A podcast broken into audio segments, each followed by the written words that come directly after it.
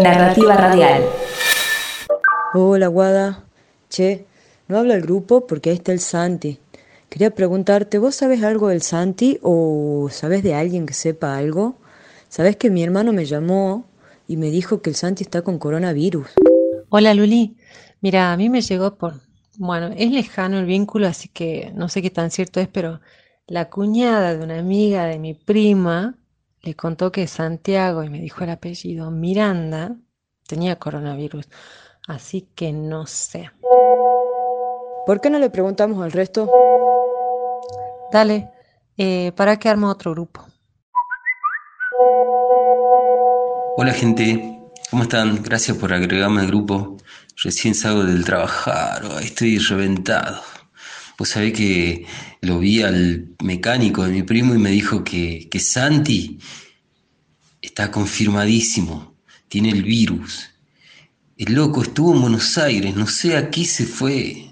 Y cuando vino hizo cualquiera no hizo la cuarentena, se fue por todos lados, andaba de fiesta, hasta su mamá lo fue a ver a su casa. esto es un desastre. Desastre poco, Mauro. El Santi se fue a Buenos Aires con unos vagos y cuando volvió parece que ya tenía síntomas. Pero antes de ir al sanatorio anduvo por todos lados, saludando gente, viendo a la familia. Hasta hizo una reunión con los amigos para contarles el viaje. Fue al súper a comprar, un inconsciente. Y lo sé de buena fuente. No te puedo creer. Al súper. Sí, al hiper en realidad.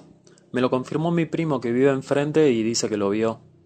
Y les digo más, el loco que me contó que volvió con síntomas, ¿sabe que el Santi y los amigos habían alquilado una casa o una quinta? Parece que todos tienen el virus. Y me dijo que ahora están haciendo la cuarentena ahí. Me dejaste mal con lo del súper. Debe haber como 200 contagiados ahí. Hola chicos, yo con el Santi no quiero saber nada, así que si hablan con él, le dicen de mi parte que si lo agarro, lo mato. Mi marido me dijo que el otro día fue a comprar a la panadería y él mismo lo atendió. Ahora está con fiebre, está como loco. Quiere ir corriendo a que le hagan un test. En serio, ¿eh? Si lo contagió, lo mato. Qué pelotudo este Santi. Yo también voy a ir a hacerme el test.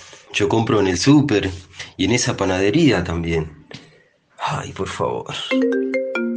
Lo mato. No te puedo creer. Esto es un desastre. Es un desastre.